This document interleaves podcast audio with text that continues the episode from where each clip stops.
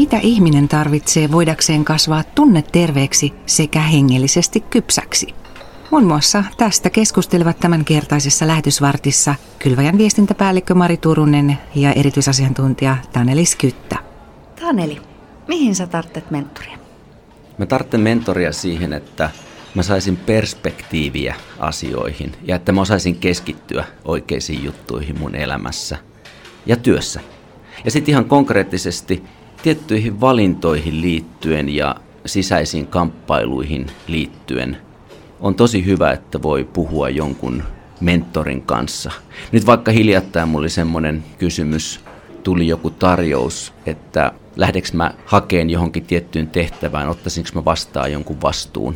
Ja mä koin, että onpa hienoa, että mä saan tätä pohtia mun mentorin kanssa. Ja oli upeeta, että sen puolentoista tunnin keskustelun jälkeen vielä hän laittoi seuraavana päivänä mulle viestin, että hei, me rukoiltiin mun vaimon kanssa tätä sun valintatilannetta ja meille tuli tällaisia asioita mieleen. Kun teet sitä ratkaisua, niin otathan nämä ja nämä ulottuvuudet huomioon. Eikö se ole aika mieletön juttu? Mm. Eli joku on niin kiinnostunut susta, mm. että sitten siinä omassa elämässään hän kantaa rukouksissa sen asian puolisonsa kanssa Jumalan eteen ja haluaa sitten vielä follow-upina olla muhun yhteydessä ja sanoa, että nämä on sellaisia asioita, mitä kannattaa huomioida.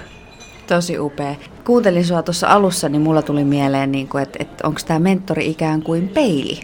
Mentori on parhaimmillaan niin kuin peili, jonka kautta näkee itsensä kauniimpana kuin näkee itse itsensä. Kokenut mentori varmaan pystyy tekemään sen, että silloin kun mä tarvitsen rohkaisua, niin hän nostaa niitä hienoja asioita, vahvuuksia, mitä Jumala on investoinut muhun. Ja taas silloin, kun tuntuu, että lähtee lapasesta – niin palauttaa mm. maan pinnalle. Laittaa asioita oikeaan perspektiiviin, oikeisiin mittasuhteisiin ja auttaa mua näkemään oikein itseni. Ja mä huomaan, että mun elämä ainakin sitä, että mä jotenkin surffaan näiden kahden todellisuuden välillä aika helposti. On hyviä ja huonoja hetkiä, vuorohuippukokemuksia, jolloin ikään kuin mikä tahansa olisi mahdollista. Ja sitten on niitä hetkiä, jolloin miettii, että, että musta ei ole mihinkään. Minkälaisia mentoreita sun matkan varrella on ollut ja millainen merkitys heillä on ollut sun kasvulla? Mulla on ollut monenlaisia mentoreita. Osa on ollut suomalaisia, osa on kollegoita, kokeneempia, kristittyjä eri kansainvälisistä verkostoista. Niille kaikille yhteisenä tekijänä on se tosiaan, että ne on niin kuin pidemmällä tässä vaelluksessa kuin minä. Ne on sellaisia henkilöitä, joita mun on helppo kunnioittaa ja arvostaa heillä on viisautta ja kokemusta, josta mä voin myös ammentaa. Mulle näistä mentoreista on ollut sellainen hyöty ennen kaikkea, että on joku, joka on kiinnostunut. Joku, joka uskoo muhun ja näkee mussa kapasiteettia. Ja sen seurauksena mä oon saanut motivaatioa työstää myös niitä mun vaikeita asioita omassa elämässä. Musta oli hyvin, kun sä sanoit, että mentori toimii kuin peilinä on joku, jonka kanssa rauhassa jutella myös niistä kaikkein vaikeimmista asioista, ilman että se olisi eksistentiaalinen uhka itselleni. Siinä on luottamus ja rakkaus, hyväksyntä läsnä siinä suhteessa. Taneli, sä oot itse johtaja, sparraaja ja myös mentori. Mihin sä haluat olla sysäämässä ihmisiä? Jos yhdellä sanalla sanotaan, niin se olisi kasvu. Mä haluan sysätä ihmisiä kasvuun mitä siis käytännössä on? Se on vahvuuksien tuntemista, paremmin tietoiseksi tulemista omista vahvuuksista, koska meillä kaikilla on monia erilaisia vahvuuksia. Ja sitä kautta sitten sen oman uniikin kutsumuksen löytymiseen ja löytämiseen, siihen mä haluan sysätä ihmisiä. Ja kaikki nämä yhdessä myötä vaikuttaa siihen, että meistä jokainen voisi olla rohkea omalla paikallansa elää juuri sitä omanlaista elämää todeksi Jumalan kuvana. Sulla ja Kylväjällä on ollut mun kohdalla iso iso merkitys jotenkin tässä niin kuin itsetuntemuksen vahvistumisessa. Silloin kun mä aloitin reilu kolme vuotta sitten, niin sä olit mun esimies ja jo ekalla viikolla sä iskit mulle vahvuusanalyysin, että te toi Strength Finder-testi ja sen vuoksi, että sä voisit johtaa mua paremmin. Jotenkin nyt nämä vuodet kylväjässä on niin kuin näyttänyt mulle, että me ollaan vahvuuspohjainen organisaatio. Täällä niin kuin pyritään miettimään työnkuvia ihmisten vahvuuksien mukaan. Minkä takia tämä on tärkeää? On hirvittävän tärkeää, että jokainen voisi työskennellä pääsääntöisesti omalla vahvuusalueellaan. Se johtaa motivaatioon, jaksamiseen, siihen myös, että millaista se työn jälki ja laatu on, mikä sitten puolestaan vaikuttaa iloon ja ylpeyteen. Musta on hirveän tärkeää se, että se mihin me laitetaan työaikamme, se on jotain sellaista, mistä me voidaan olla aidosti ylpeitä. Viime kädessä tietty se vaikuttaa sitten näissä hommissa Jumalan valtakunnan edistämiseen. Ikään kuin sivutuotteena tässä tulee se, että kun sun vahvuudet ja sun osaaminen ja palo ja into on validoitu ja sille annetaan tilaa, niin yllätys, yllätys, myös kynnys madaltuu sanoa, että mä en osaa tota, mä en ole tossa hyvä, mä en pysty tähän, saisiks mä apua. Ja eikö niin, että työ ja työpaikka ja työyhteisö alkaakin näyttää sitten aika erilaiselta. Se on paikka, jossa mä saan kukoistaa, johon mä saan suunnata niitä intohimon osa-alueita, joiden jollain tavalla pitää tulla ulos minusta, voidakseni kokonaisvaltaisesti hyvin. Miten hienoa, jos se voikin tapahtua myös työssä. Mm. Ja sitten tavallaan toisena puolena tolle juuri kuvatulle, niin on, on se, että sit siitä työyhteisöstä tulee myös riittävän turvallinen, että siellä voi sitten pyytää apua. Niin mikään tästä mainitsemastani ei tapahdu, jos ei ole sitä mm. psykologista turvallisuutta, koska siinä tapauksessa ei tule vahvuudet esiin, eikä me pystytä kasvamaan. Ja jos sä et pysty työpaikalla kasvamaan, niin todennäköisesti sä lähdet etsimään jotain muita töitä. Tästäpä löytyykin hyvä aasin siltä seuraavaan kysymykseen. Mitä ylipäätään ihminen tarvitsee voidakseen kasvaa ihmisenä ja sitten myös hengellisesti? Me tarvitaan vuorovaikutusta. Me tarvitaan ainakin yksi turvallinen ihmissuhde ja hienoa tietysti, jos se olisi olla turvallinen työyhteisö, että se ei rajoitu siihen pelkästään yhteen henkilöön tai edes siihen mentoriin. Tosiaan joku, joka näkee sun potentiaalia ja uskoo suhun – Mä tykkään sanoa, että, että, että me tarvitaan sitä, että joku toinen kutsuu sinusta esiin Jumalan luomaa kauneutta. Me ollaan monta kertaa itse aika sokeita sille, tai ei nähdä ainakaan sitä kokonaisuudessaan, kun joku toinen kutsuu esiin sitä, mihin Jumala on suhun investoinut, niin me voidaan uudella tavalla nähdä myös itsemme sen seurauksena. Ja kyllä tähän pakettiin sitten kuuluu siis kasvuun se, että meidän tavalla tai toisella pitäisi myös kohdata niitä meidän pimeitä puolia ja työstää niitä. Mä tykkään kovasti Peter Scasseron kirjoista.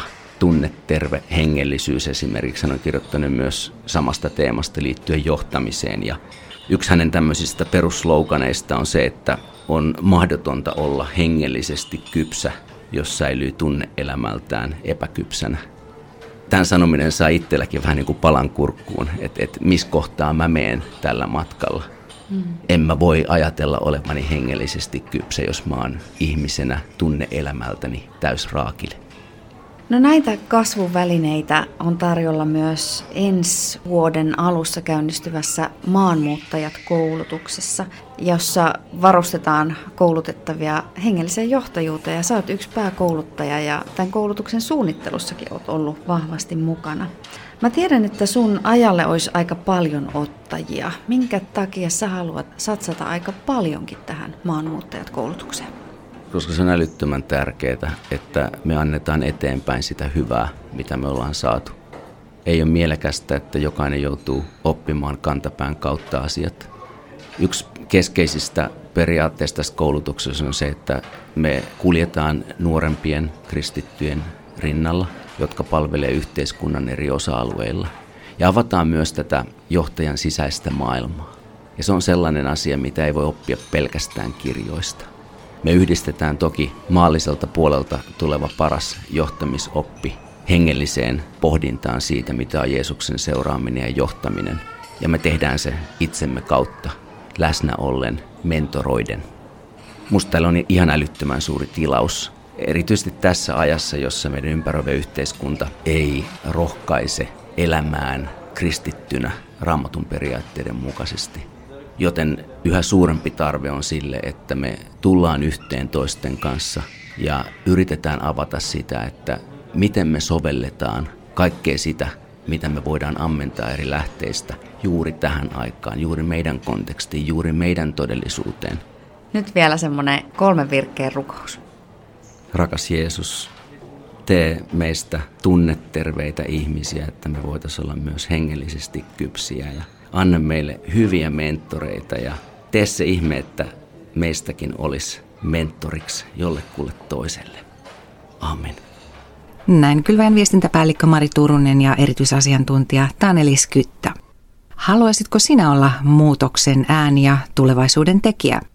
Kurkkaa maanmuuttajat.fi ja katso, mistä oikein on kysymys. Lähde liikkeelle, jotta Jumalan valtakunta leviäisi. Ja seuraavaksi Raamatun opetusosiossa Kylväjän seurakuntatyön koordinaattori Katariina Leskelän aiheena on Tämä vahvistaa uskoasi. Yksi puhuttelevimmista Jeesuksen opetuksista on tarina rikkaasta miehestä ja köyhästä Lasaruksesta. Rikkaan miehen nimeä ei kerrota. Tiedämme ainoastaan köyhän miehen nimen. Yleensähän se on toisinpäin. Kaikki tietävät kyllä rikkaimman nimen, mutta sitä köyhintä moni ei välitä tuntea. Rikkaan miehen elämä oli ylellistä ja itsekeskeistä. Purppuravärisen viitan värjäämiseen tarvittiin tuhansia meren syvyyksistä pyydettyjä purppurasimpukoita, joita keittämältä saatiin sinertävän väristä purppuraa. Purppuravärinen kangas oli vain kaikkein rikkaimpien etuoikeus. Rikas mies ei voinut välttyä näkemästä sitä todellisuutta, että kaikilla asiat eivät olleet yhtä hyvin. Hän sai joka päivä kodista lähtiessä ja palatessaan muistutuksen siitä, että kaikilla ei ole varaa jokapäiväiseen leipään. Voin kuvitella, miten tuo rikas ehkä aina portin ohi kulkiessaan sulki silmänsä hetkeksi, jotta hän saattoi olla katsomatta tuohon runneltuun miehen ja niin hän saattoi jatkaa itsekeskeistä juhlaa. Lasaruksen nimi tarkoittaa Jumala auttaa. Sellaisen nimen antaminen kertoo meille jotakin hänen vanhemmistaan. Vanhemmat luottivat siihen, että tuli tämän rakkaan lapsen elämässä mitä tahansa, Jumala kerran auttaa. Lasaruksen vaiheet veivät hänet rikkaan miehen portille. Siihen hänet oli heitetty, kuten alkukielen ilmaisu paljastaa. Hän oli siis mahdollisesti liikuntakyvytön. Se portti oli ehkä viimeinen toivon pilkahdus, saada armoa, helpotusta elämään. Lasarusta vaivasivat paiseet. Muistamme, että myös Jopilla oli tämä sama vaiva. Jopin kirjassa kerrotaan, miten Jopille tuli märkiviä paiseita päästä jalkoihin ja ilmeisesti ne kutittivat, koska jätekasalla istuessaan Jop joutui kaapimaan itseään ruukun palalla. Kun ystävät näkivät Jopin tilanteen, he alkoivat itkeä ääneen.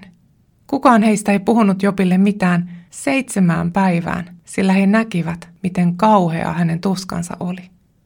Ehkä tämä kuvasi myös Lasaruksen elämää. Eikö sellaisen ihmisen elämän pitäisi varjeltua kaikelta pahalta, kun hänet on jo nimeä valitessa suljettu taivaan isän suojelukseen?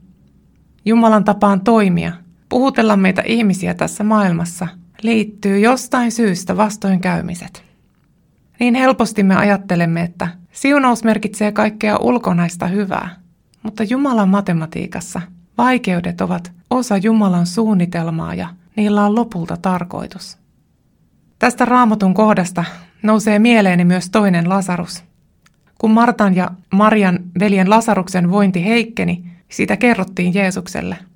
Mutta Jeesus viivytteli lähtöään Betaniaan ja Lasarus kuoli.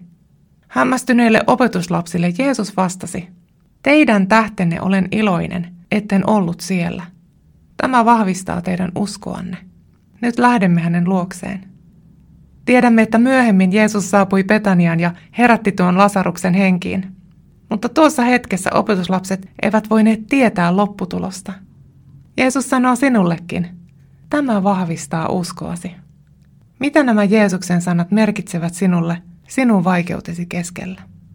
Kylvä ja Areena järjestetään 5. lokakuuta teemalla Lupa kääntyä uskonnon vapaus Suomessa. Webinaari kello 10.12 on ilmainen eikä erillistä ilmoittautumista tarvita. Lisäinfoa löytyy osoitteesta kylvaja.fi kautta osallistu kautta tapahtumat.